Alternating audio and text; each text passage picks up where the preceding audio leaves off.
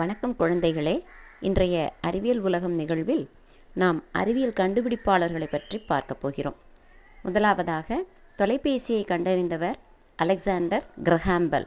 Alexander Graham Bell தொலைபேசியை கண்டறிவதற்கு அவருடைய தந்தை காது கேளாதோருக்கான உதடுகள் அசைவிலிருந்து வார்த்தைகளை எப்படி தெரிந்து கொள்வது என்பது பற்றிய ஆய்வை மேற்கொண்டிருந்தது பெரிதும் உதவியாக இருந்தது.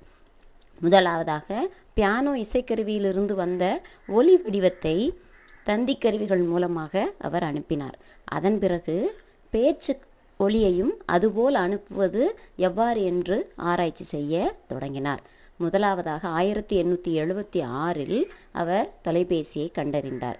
தொலைபேசியில் அவர் முதலாவதாக பேசிய வாக்கியம் அவருடைய உதவியாளர் வாட்சனிடம்.